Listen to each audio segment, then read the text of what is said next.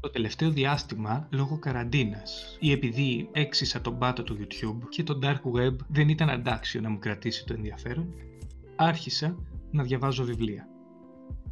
Είμαι ο Ανδρέας και αυτό είναι το δίχως τόπο και χρόνο.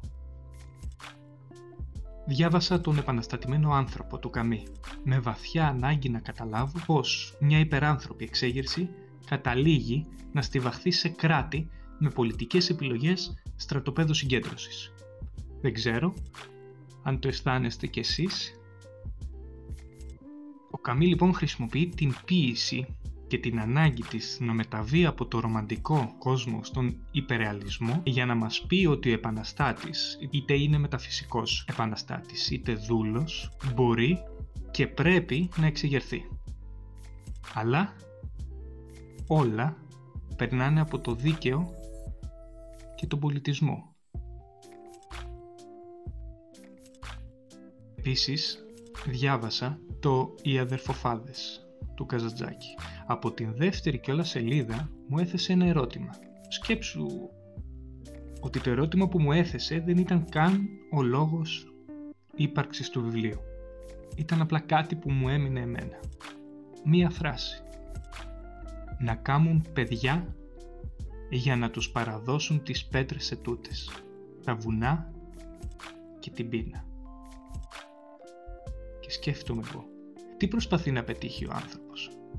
Συχνά βάζει στο νου του ότι θέλει να πετύχει μέσω των υλικών, μέσω της πέτρας και όχι μέσω των προσωπικών του εμπειριών και της αυτοβελτίωσης. Και μετά ξεσπάει ένας πόλεμος, αδερφικός. Αναγκάζεσαι να φύγεις και από κάποιος γίνεσαι ανώνυμος. Και όταν γίνεσαι ανώνυμος, σου κολλάνε όσες ρετσινιές θέλουν. Έψαξα και άλλα βιβλία. Και η Google, αφού σκάναρε πρώτα όλες μου τις αναζητήσεις, μου πέταξε αυτό. Έχει τίτλο «Στιγμές ταξιδίου». Είναι ένα βιβλίο με φωτογραφίες. Αυτό ακριβώς ήταν που ήθελα. Με τον Καμί διάβασα ένα μανιφέστο ανθρωπισμού και ο Καζαντζάκης μου δημιούργησε μια αλήθεια αλλά λογοτεχνική. Ενώ μια φωτογραφία είναι η αποτύπωση της αλήθειας. Εκείνη τη στιγμή είτε πρόκειται για έναν ηθοποιό που πράττει κάτι, είτε για έναν μετανάστη. Όταν πατηθεί το κλικ, δημιουργείται η αλήθεια. Αφορμή του καλλιτέχνη να ξεκινήσει αυτές τις φωτογραφίες ήταν ένα τραγούδι του Wilson Guthrie. Ο Woody, όπως έμεινε γνωστός, ήταν Αμερικάνος τραγουδοποιός. Συχνά το πρόσωπό του έγινε και σημαία. Χαρακτηριστικό για τα πιστεύω του ήταν η επιγραφή στην κιθάρα του. Αυτό το μηχάνημα σκοτώνει φασίστες. Ο Γκούθρι έζησε πολλές ζωές μέχρι να πεθάνει. Καταρχάς έζησε τρεις πυρκαγιές. Στη μία έχασαν το σπίτι τους ένα μήνα αφού το είχαν μπει μέσα. Τι φάση ρε παιδιά, ποιο, ποιος σας είπε καλορίζικο, ποιος μπήκε με το αριστερό σε αυτό; Στην άλλη, ενώ ήταν μόλις 7 ετών, είδε την αδερφή του να βάζει φωτιά στα ρούχα της για μια διαφωνία με τη μητέρα της. Μητέρα τους. Και τέλος, έχασε και τον πατέρα του από φωτιά. Ο ίδιος έχει περάσει εσωτερική μετανάστευση, δεύτερο παγκόσμιο πόλεμο, δηλαδή τι δεν πέρασε.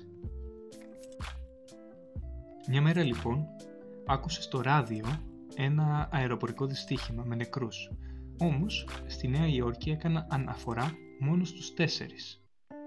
Ήταν τα τέσσερα άτομα του πληρώματος. Οι άλλοι, οι απλοί νεκροί, ονομάστηκαν απελαθέντες. Ανώνυμοι. Γιατί εντάξει μου ρε. Ήταν μετανάστες. Οπότε, έτσι, ο Γκούθρι έγραψε ένα ποίημα με λίγη μουσική. Κάποια στιγμή, ο Βασίλης Κριτικός, φωτογράφος και δημιουργός του βιβλίου, άκουσε το τραγούδι και αποφάσισε να ασχοληθεί με αυτό. Με τους ανώνυμους. Θυμάμαι παλιά ήταν της μοδός να δίνουν ονόματα ακόμα και στα αυτοκίνητα. Έμπαινα μέσα στο Fifi, Station Vago ήταν το πρώτο με ενσωματωμένο κασετόφωνο. Αλλά, πολύ συχνά, δεν ξέρουμε καν τα ονόματα των ανθρώπων που έχουν περάσει τόσα πολλά για να έρθουν εδώ. Η αξία ενός μετανάστη ή ενός πρόσφυγα είναι μικρότερη από ένα αυτοκίνητο εισαγωγής. Στόχος του βιβλίου δεν είναι να δώσει λύσεις σε ένα πολύπλευρο και μακροχρόνιο πρόβλημα. Άλλωστε ακόμα και ένα μανιφέστο ανθρωπισμού όπως του Καμί δεν καταφέρει να δώσει λύση αλλά διαδρομή.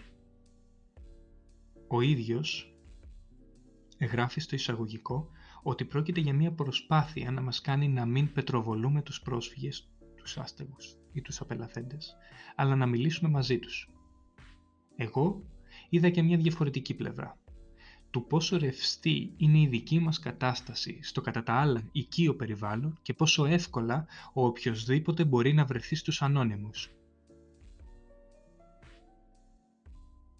Μια εικόνα ισούται με χίλιες λέξεις λένε.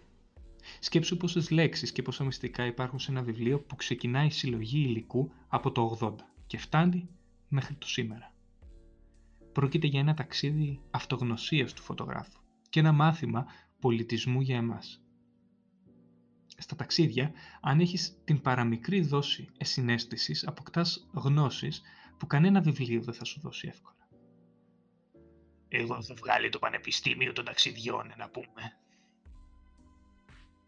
Ευτυχώς, ο ταξιδευτής μας έχει περίσσια συνέστηση, ώστε να μας δώσει να καταλάβουμε αυτό το απλό.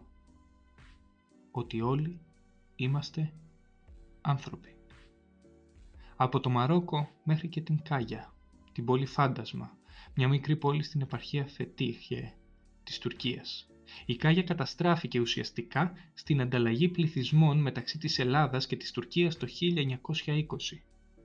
Άρα μάλλον έχουμε και στο δικό μας σόι κάποιον που κάποια στιγμή ονομάστηκε ή του δόθηκε ο χαρακτηρισμός ανώνυμος.